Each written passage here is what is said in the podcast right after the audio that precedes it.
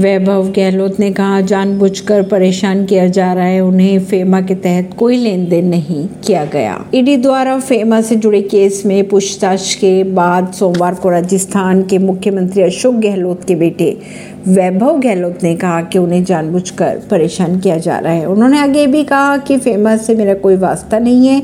मेरा या मेरे परिवार का फेमा के तहत कोई लेन देन नहीं हुआ। परवीन सिंह नई दिल्ली से।